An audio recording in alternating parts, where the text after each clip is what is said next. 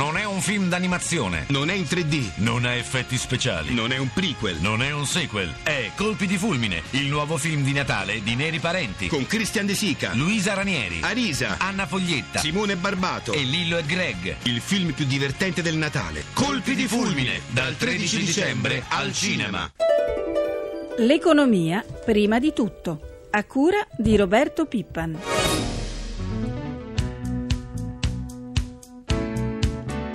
Today we agreed a general approach within the Council on bank supervision, which is a major priority for the Cyprus presidency. As you know, it is a key element in our plans to establish a banking union. We're talking about money, money, money. We're talking about money, money. Avete sentito? Questa è la conferenza stampa, un brano della conferenza stampa che stamattina, poco prima dell'alba, a Bruxelles ha annunciato l'accordo raggiunto sulla vigilanza bancaria europea. Apertura d'obbligo anche per noi, questa notizia che arriva nella notte. Buongiorno da Lucia Coppa. L'intesa tra i ministri delle finanze europee è arrivata dopo ben 17 ore di trattative e riguarda la prima fase dell'unione bancaria, cioè la supervisione unica. In pratica, dal 1 marzo del 2014 la BCE avrà il potere di monitorare tutte le banche della zona euro e dei paesi fuori dell'euro che aderiranno all'unione, che superano i 30 miliardi di euro e rappresentano il 20% del PIL del paese. Le banche al di sotto di questo limite resteranno invece sotto la vigilanza delle autorità nazionali. Noi siamo collegati ora con Alberto Alfiero, vice direttore generale della Banca Finnat Euroamerica. Dottor Alfiero, buongiorno. Buongiorno a lei e buongiorno agli ascoltatori. Allora, oggi nel pomeriggio saranno i 27 dell'Eurogruppo ad approvare il testo definitivo, ma insomma l'accordo c'è. Lei che valutazione dà di questo accordo? È quello che i mercati si aspettavano? L'accordo non è esattamente quello che i mercati si aspettavano, ma bisogna dire che ieri ci aspettavamo addirittura che non si arrivasse ad un accordo. Ieri erano stati sospesi i lavori e c'era molto pessimismo. E quello che ne è uscito è una soluzione di compromesso, ma che verrà vista molto positivamente dai mercati. Inizialmente si pensava che l'entrata in vigore dei provvedimenti fosse leggermente precedente a quella che è stato deciso, quindi ci sono dei dettagli che evidentemente sono frutti del compromesso, però è anche un segnale molto apprezzabile per i mercati, che finora hanno sempre visto un'Unione Europea che di fatto rimaneva molto divisa su grandi temi e soprattutto sui temi che appunto stavano a cuore ai mercati stessi. Questo è effettivamente un primo segnale molto molto importante che si sta andando in una direzione di concreta unione al di là del nome, insomma proprio nei fatti. Senta, dottor Alfiero, rimane poi da definire esattamente come eserciterà il suo ruolo la BCE, che lo dicevamo prima avrà appunto la supervisione unica, così come rimane anche da chiarire il problema dei paesi non euro che chiedono garanzie di rappresentanza nei nuovi organi chiamati a decidere sugli istituti. Ma secondo lei sarà un passaggio così difficile come quello che ha portato all'accordo di stanotte? È un passaggio sicuramente molto complicato, ma qui le complicazioni sono più di natura tecnica forse che politica. Diciamo che dal punto di vista politico in qualche modo si è trovato un accordo, anche mitigando le posizioni molto, molto rigide e molto rigorose di alcuni paesi che si sono chiamati fuori, inizialmente la Svezia, poi la Gran Bretagna, con l'importanza che evidentemente ha quel paese. Ora ci sono sicuramente degli aspetti tecnici molto complicati da porre in essere, questa è anche la ragione per cui insomma l'entrata in vigore sarà così posticipata. Probabilmente comunque riusciranno a farlo, si tratta di armonizzare procedure e metodi di lavoro che finora sono stati diversi nei vari contesti nazionali, quindi è obiettivamente un lavoro abbastanza imponente. Senta, l'Eurogruppo oggi dovrà affrontare anche un altro tema molto importante, cioè l'erogazione alla Grecia dopo la nuova tranche di 44 miliardi di euro di aiuti attesa ormai da mesi. Giornata campale dunque per Atene dopo l'esito dell'operazione di buyback con cui Atene si è ricomprata oltre 30 miliardi di titoli di Stato e il cui obiettivo era appunto di abbattere in prospettiva l'esorbitante debito pubblico. Commentiamo questa notizia, però prima sentiamo il servizio della nostra inviata Barbara Gruden che ci racconta come la Grecia sta vivendo questa situazione. Per il Ministero delle Finanze tedesco l'operazione di buyback della Grecia è andata molto bene. Per quello francese, Moscovici, c'è buona speranza che l'Eurogruppo sblocchi oggi l'aiuto finanziario promesso. Anche la Commissione europea si attende un via libera e la stessa Christine Lagarde, direttore generale del Fondo Monetario Internazionale che aveva sollecitato l'operazione, si dice soddisfatta del risultato. Ma ad Atene c'è ancora del nervosismo per il timore che ci siano altri intoppi, perché il buyback è andato bene ma meno di quanto auspicato. La Grecia è riuscita a riacquistare bond per 31 miliardi di 900 milioni di euro, ma viste le resistenze di alcuni creditori privati a cedere i titoli a un prezzo più basso di quello sostenuto al momento dell'acquisto, ha dovuto offrire più di quanto programmato e alla fine al posto di 10 miliardi si ritrova a dover sborsare quasi 11 miliardi e 300 milioni di euro e con due nuovi problemi. Da un lato Atene è obbligata a chiedere un ulteriore prestito di 1 miliardo e 300 milioni per coprire l'acquisto dei bond, dall'altro, seppur di poco, non riesce a centrare l'obiettivo concordato sull'abbattimento del debito. Nelle previsioni il buyback doveva servire a ridurre il debito pubblico entro il 2020 al 124% del PIL. Alle attuali condizioni, invece, non scenderà sotto il 128%.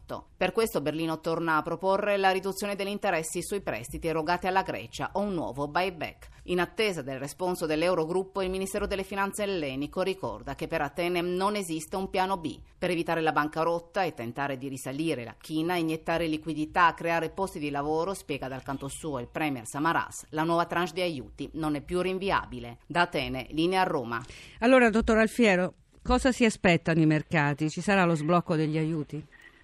Ma guardi, io credo di sì, perché il buyback nella sostanza ha avuto successo, forse non nella misura auspicata, però insomma ha avuto successo. Peraltro i rendimenti dei titoli greci che sono ancora rimasti sul mercato, pur rimanendo ancora rendimenti altissimi, si sono comunque ridotti, sono quindi aumentati i prezzi, che peraltro aiuta anche i bilanci di molte banche che li avevano in portafoglio. Quindi direi che si sono sostanzialmente verificati tutti i presupposti necessari per questo sblocco che io credo avverrà. Certo non è la soluzione definitiva ai problemi greci, però indubbiamente nel breve periodo è un ottimo palliativo, quindi insomma si tempera e si mitiga fortemente il rischio di default. Parliamo ora della Fed. La Federal Reserve ha lasciato ieri sera invariati i tassi e ha motivato la decisione aprendo una pagina tutta nuova. In sostanza i tassi negli USA resteranno eccezionalmente bassi, dice la Fed, fino a quando il tasso di disoccupazione sarà sopra il 6,5%. Intanto la Banca Centrale Americana conferma il proprio impegno a favore dell'economia e annuncia acquisti per 45 miliardi di dollari al mese di titoli del Tesoro americano a lungo termine a partire da gennaio.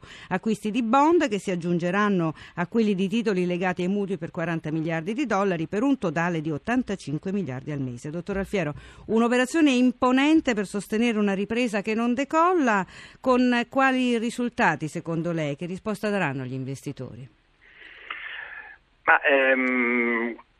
Queste misure vanno nella direzione delle aspettative dei mercati, quindi mi aspetto una risposta positiva, anzi per certi aspetti vanno addirittura oltre le aspettative, se penso alle dimensioni veramente imponenti, insomma sono 85 miliardi, si dava per scontato che venissero prorogati 40 precedenti o che si facesse una manovra da 45, ma qui parliamo di 40 più 45, quindi è veramente qualcosa di importante. I mercati sono molto preoccupati per gli effetti recessivi del cosiddetto fiscal cliff, cioè di una concomitanza che per provvedimenti già approvati, che una concomitanza di importanti tagli alla spesa e di rilevanti aumenti delle tasse, e su questo c'è un braccio di ferro tra il presidente Obama e i repubblicani che temono un effetto recessivo di questo fiscal cliff. Ecco, quindi in questo contesto di paura per un effetto di depressione sulla crescita, queste manovre della Fed sono un importante stimolo invece all'economia e quindi sicuramente vanno nella direzione auspicata dai mercati e credo che la risposta dei mercati sarà quindi positiva. Grazie dottor Alfiero, noi la ringraziamo, buona giornata. Grazie a lei e buona giornata a lei e agli ascoltatori. Parliamo ora di titoli di Stato italiani. L'asta ieri dei BOT a 12 mesi è andata piuttosto bene, si sono registrati tassi in calo a livelli di domanda quasi doppi rispetto all'offerta, ma quali sono le prossime scadenze importanti per i nostri titoli di Stato e che impatto ci si aspetta nei confronti del debito? Lo abbiamo chiesto all'economista Nino Galloni.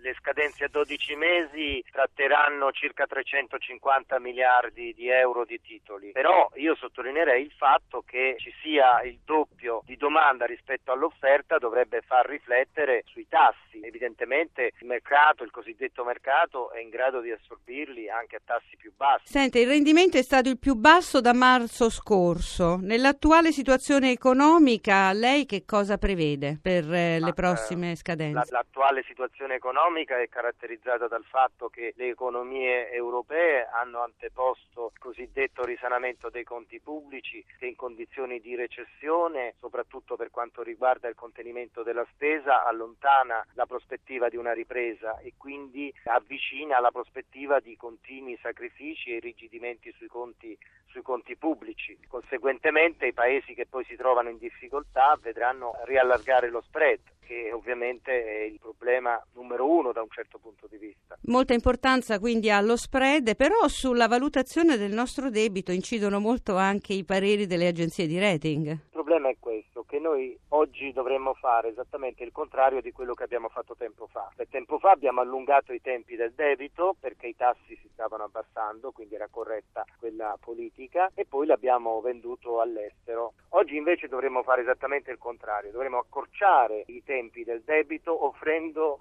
titoli a basso tasso di interesse, cioè molto al di sotto dello spread, cioè azzerando lo spread, e poi offrendo ai cosiddetti mercati anche la possibilità di dare non solo pronti controtermini, cioè moneta verso i titoli, ma anche titoli a più lunga scadenza e a più alto tasso di interesse. In questo modo possiamo azzerare lo spread se volessimo fare questa politica. Secondo, c'è il problema dei titoli posseduti all'estero, perché i BTP a 10 anni, che sono quelli di riferimento dello spread, praticamente determinano una situazione diversificata fra nazionali e internazionali, perché i nazionali io posso fare un modello econometrico e valutare grosso modo quanta gente vuole ritornare in possesso della liquidità dopo per esempio 5 anni, invece sull'internazionale sono in balia di argomentazioni irrazionali che non posso controllare, in gran parte pilotate appunto dalle agenzie di rating. Questa è una situazione alla quale occorre sottrarsi. Parliamo della crisi che non risparmia il settore degli immobili. Nel secondo trimestre di quest'anno le compravendite sono crollate del 23,7% rispetto ad un anno fa. I dati sono i peggiori dal primo trimestre del 2008. Nel dettaglio le compravendite di immobili residenziali sono diminuite del 23,6% e vanno ancora peggio i mutui, precipitati nello stesso periodo di oltre il 41%. Noi siamo collegati ora con Roberto Anedda, direttore marketing di Mutui Online. Dottor Anedda, buongiorno. Buongiorno a tutti gli ascoltatori. Senta, lei se li aspettava questi dati così negativi? Effettivamente sì, in realtà sono una conferma di dati che erano già usciti anche da altre fonti ufficiali nei mesi scorsi, addirittura anche con dati più recenti, ad esempio l'Agenzia del Territorio è arrivata anche al dato del terzo trimestre, per quanto riguarda il mercato immobiliare ha confermato un calo ancora più forte, addirittura del 28%, e Assofin, per quanto riguarda invece il fronte mutui, sempre per il terzo trimestre registra un calo del 57% del mercato mutui rispetto all'anno scorso. Ma quanto pesa sul crollo delle compravendite la politica delle banche sempre più esigenti nel concedere mutuo e quanto l'incidenza fiscale sulla casa a partire dall'IMU? Sicuramente nel rallentamento immobiliare c'è di mezzo il restringimento dei mutui, ma più che per l'esigenza delle banche anche il fatto che purtroppo ci sono diverse banche anche importanti che ormai da un anno hanno difficoltà proprio a erogare mutui, hanno una liquidità più ristretta, hanno tutta una serie di problematiche anche di ristrutturazione eccetera e di costo del capitale che fa sì che non sia semplice per loro erogare mutui